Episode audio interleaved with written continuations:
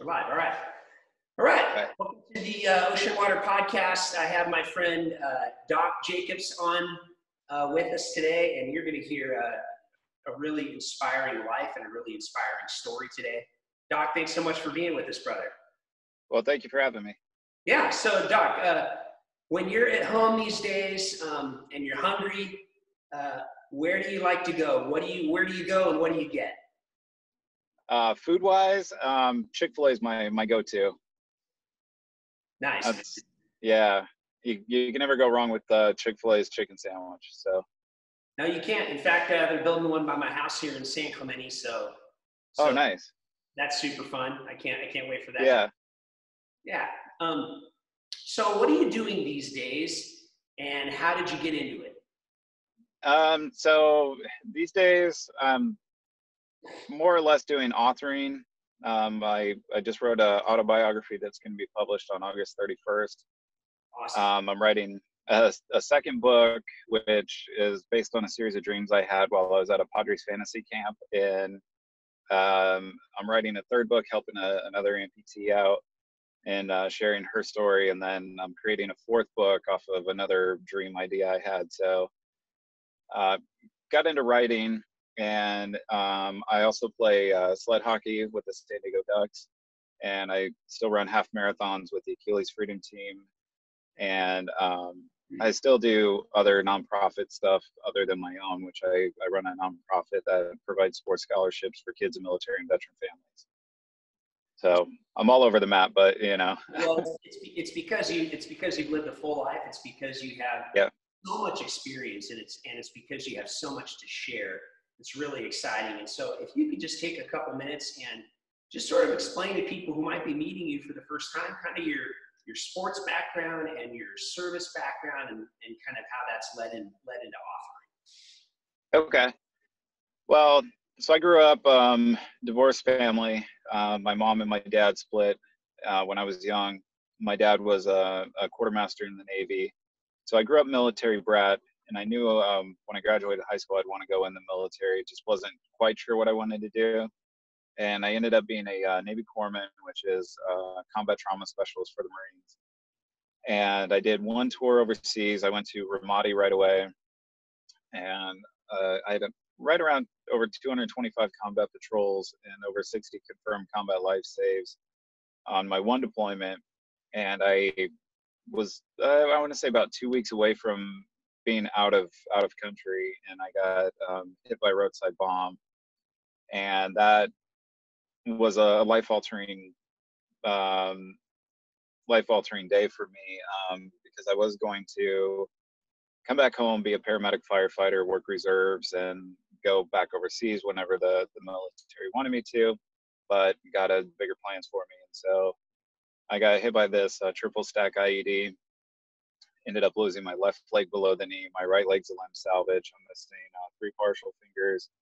I broke my back, uh, a, a, transverse fracture of L3, shattered my right forearm, had TBI, had a couple jaw surgeries, and so I wanted to stay in. I fought. I stayed in. I did two years of rehab recovery. Fought. I um, passed the the Navy's physical readiness test like everybody else. Like I was going back in, and I encountered a lot of um, uh, discrimination because of my physical appearance and my quote unquote disabilities, and how people perceive themselves in my shoes with my injuries. And so I ran into a lot of discrimination and nobody to to back me. So I, it was a constant uphill battle, and um, I continued to fight on. And in doing so, uh, to maintain that sanity. I, I started getting back into track and like running half marathons and hand cycling marathons and playing softball and uh, I was on the Team USA Paralympic volleyball team, and so I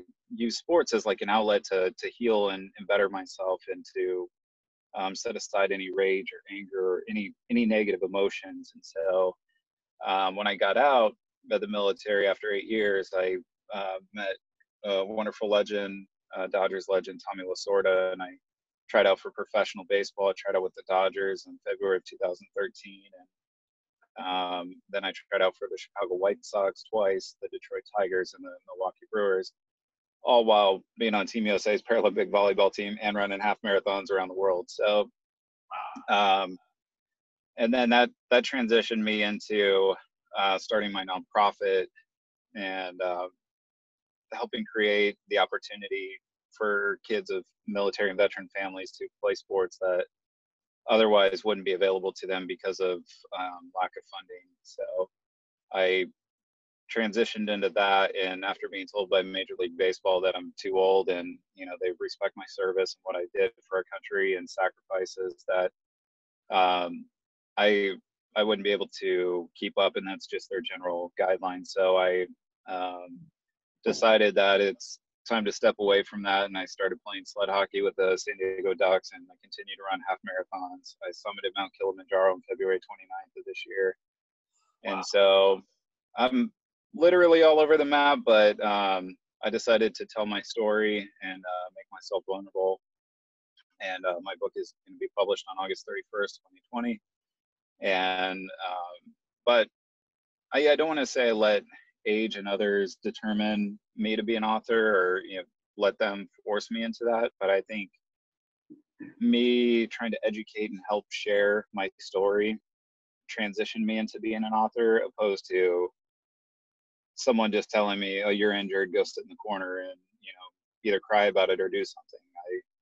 I I figure by telling my story can impact others and, and make them better aware of the situation of what someone with a, a disability goes through and uh, turn it into an educational piece and all around uh, a positive piece opposed to negative with hatred and drugs and alcohol so that's that's what i'm up to wow so inspiring man you've lived yeah a full, full, full, full life. And yeah. love how, I mean, super, super inspiring and, and, yeah. and, and wonderful, wonderful to talk to you.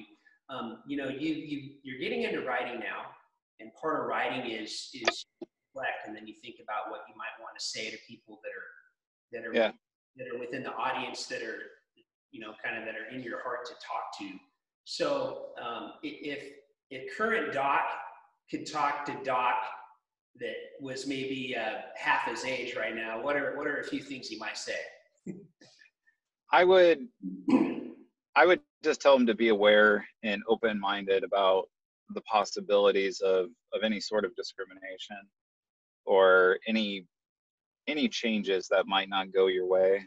And to not take it personal because a lot of people aren't educated and and how to deal with somebody with an amputation, uh, let alone anybody with a disability, because the average American is not trained or educated in in such a you know in such a manner. You know, you just walk by and someone says, "Oh, cool leg," you know, you just you know, instead of you know, "Hey man, how'd that happen? I'm so sorry. Are you okay?" Like you know, the VA treating you good. So there's there's a lot that can be done. So instead of young doc getting angry and frustrated with the system and people not knowing and mm-hmm. thinking that they're you know hating on me because of that you know i want to say that that's more of a of a thing of just be patient let things sort themselves out um, talk to people in a in a more peaceful manner instead of being judgy and angry right away so yeah i mean anytime we have to deal with um, people that are hard, people that are tough, people that people that discriminate. It's it's hard, man. I can't imagine, yeah. I can't imagine being on the on the receiving end of that because of the yeah issues.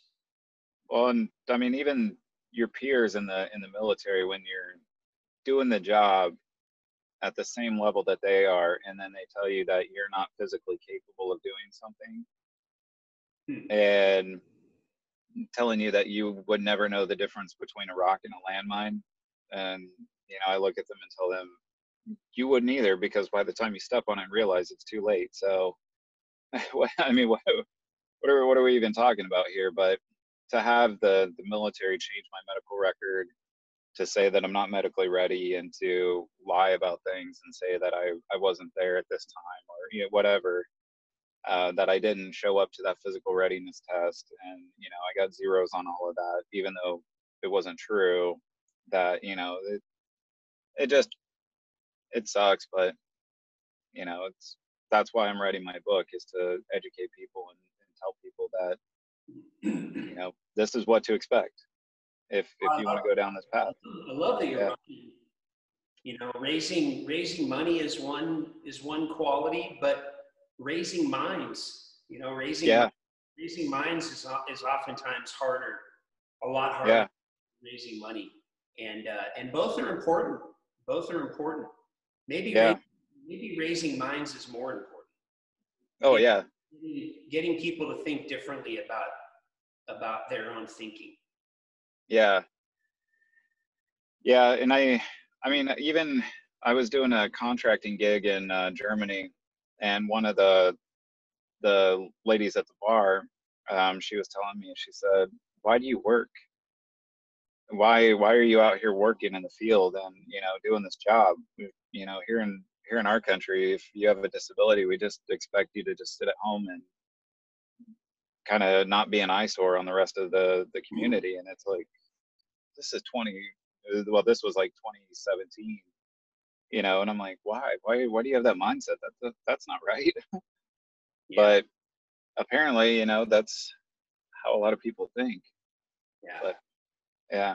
Um so so uh part of you know being driven and having a lot of energy is the the drive never goes away and so neither do the personal goals which is yeah. one of the wonderful things about being a human so same thing that enabled you to to excel in uh, in, in trying out for for professional sports the same thing that enabled you to excel in your service to our country the same thing that has enabled you to excel to overcome all of your um, obstacles and now get into get into writing and authoring um, that's a tremendous uh, energy and a, and a that perspective. And so one of my favorite questions to ask people is what are you curious about these days? Like what are you really interested in? Um curious as in you know what i what you know could have happened or curious as in like what would what would intrigue me as in you know i would want to go do next. Yeah yeah what what intrigues you? Um well a lot of stuff intrigues me really. Um even just this whole authoring stuff is new to me.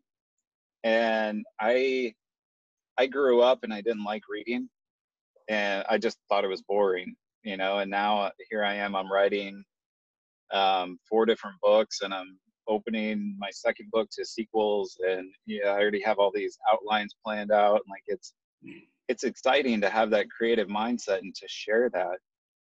And um so for me i i want to travel around more. I want to travel the world more and um, share my story and and help other other people of different cultures. Um like it's it's intriguing to go go to other countries and see their ways of life and see how I can better those ways. Hmm. So I I don't know. I, I mean, a lot really intrigues me, but mostly mostly traveling and sharing my story. Well, I'm glad you're traveling, and I'm glad you're sharing it, and I can't wait. Yeah. I can't wait to read your stuff. I'm really excited about it. Um, yeah. Let's let's hang a bit of a right. Uh, okay. And um, what is your what is your understanding right now uh, about like the world of water? You know, what's kind of your your take on what's happening in the world with with with the water situation? With water? Yeah. Um, I find it to be a very interesting interesting world with uh with water and mostly because I I, I don't know. I know some countries are running out of water. Yes. And it's it's kind of one of those things like, you know, go to Africa and you know, you see these um these kids that have to hike miles with jerry cans and before they start school and you know, they're you know risking their lives by going out and lions and all kinds of other predators that are out there just to get water to bring back to the school and bring it to boil that they can use for that day and they get up the next day and they do it again and that's their way of life but you know there's there's countries that are running out of water like uh, south africa was running out of water. Like, yes. it's it's crazy and you know then you have all of these these companies that just waste so much water and Mm-hmm. it's it's our basic human right as as creatures of this earth to live here but we're running out and and then in some areas where there's plenty of water it's so so much bacteria in it that you can't drink it. And you know you can't really use it. So it's it's interesting. I've been in countries where you know you you can't even open your eyes in the shower because you're using rain water and there's chickens and birds that are pooping on top of the roof. And there's so much bacteria in that that you know it's just absurd you know but, but that's your shower water. And so you know it's yeah i mean i i wish there there was a better solution. I know desalinization is is one way but that's very costly and Mhm. even putting in self-sustaining clean water wells in local regions in africa is very costly too but it's efficient and so i don't know. And then there's how many cities in america that have so many old you know systems from the 1950s and 60s that are still in existence that are falling apart and there's so much lead and other bacterias that are unknown and the government doesn't want to release that information to us and so i i don't know there's there's so much out there that i wish i i knew an answer and i i tried my best to to Well, help but You're right, you're right about it. Uh, you're right about it being a fundamental human right. In 2010, uh, the UN yeah an act, and they they made sure that it was uh, recognized officially as a as a fundamental human right. And so, and and you're right. There are a variety of problems that exist in the world. So some are infrastructure based in the first world. Those are like U.S. water problems. There are uh, kind of interior land based problems. You'll find that in the interior of, um, of sub-Saharan Africa quite a bit. Yeah And then you'll also find um, kind of what we work on at Ocean Waters. You'll find that there are also a lot of marginalized groups along the coasts of the world. So the, the Earth has about 200 countries. About 108 of those have have um, access to to the ocean on their coasts. And so yeah what we what we have found in our research is that there are there are thousands of marginalized groups around the world like in what i there's small pockets of people though so they're yeah 20 families 40 families 60 families these families have either very little access to water or very poor water quality so kind Yeah. of one of the things that we work on at at at, at, uh, at ocean water is uh, is providing these systems. And yes, you're right. The the large scale systems are are extremely expensive, and they're cumbersome. And they. Uh, but the other problem with the large systems is water is then water is then turned around and charged as a commodity. So, so Yeah.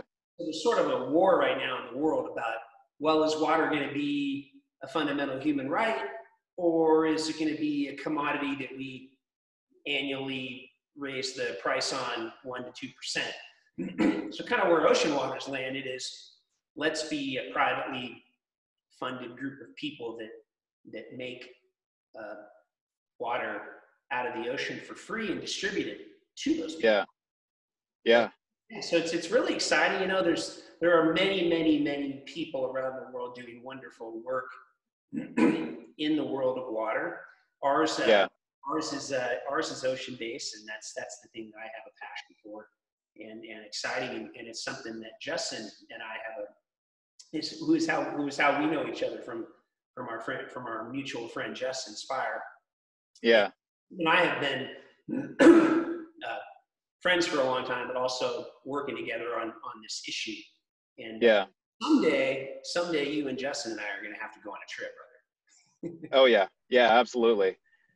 And you know it's it's super heartbreaking um my last trip to uh, arusha you know these kids at the local school they're washing their hands in, in a like looks like an outside bathtub of water and then they scoop their water bottles in there and then they drink it. And you know, how many, you know, millions of bacteria are in there. And then in like it's just it's sad. It's it's heartbreaking. And then in another country, like you said, that are you know, how many countries you know, border water or the ocean.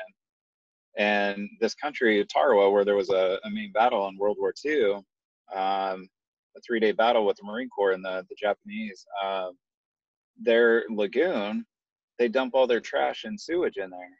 And then they go hunt fish and, you know, spear fish and stuff in there. And then they bring it back and eat it. And it's, it's sad. And, you know, when, when I was going over there, they were telling me that if you see someone with gray hair, they're they're a very rare person over there because the the waterborne illnesses that they get just kills them off before they're 55, 60 and you know, so their their longevity of life is not that great and it's, it's heartbreaking. Yeah, there's a cor- there's a correlation between um, good good lifelong quality water and life expectancy. Yeah. So you you just look around, it's exactly what you said and and because it's a little bit like you know if you have a motorcycle you're supposed to fill it with 91 octane and you don't yeah.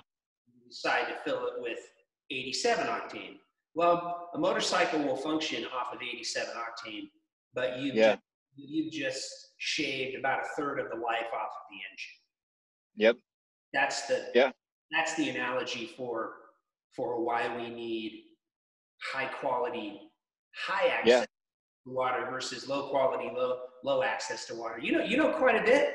You know quite a bit. Yeah. Oh yeah. yeah well, like you said, I've I've lived a full life.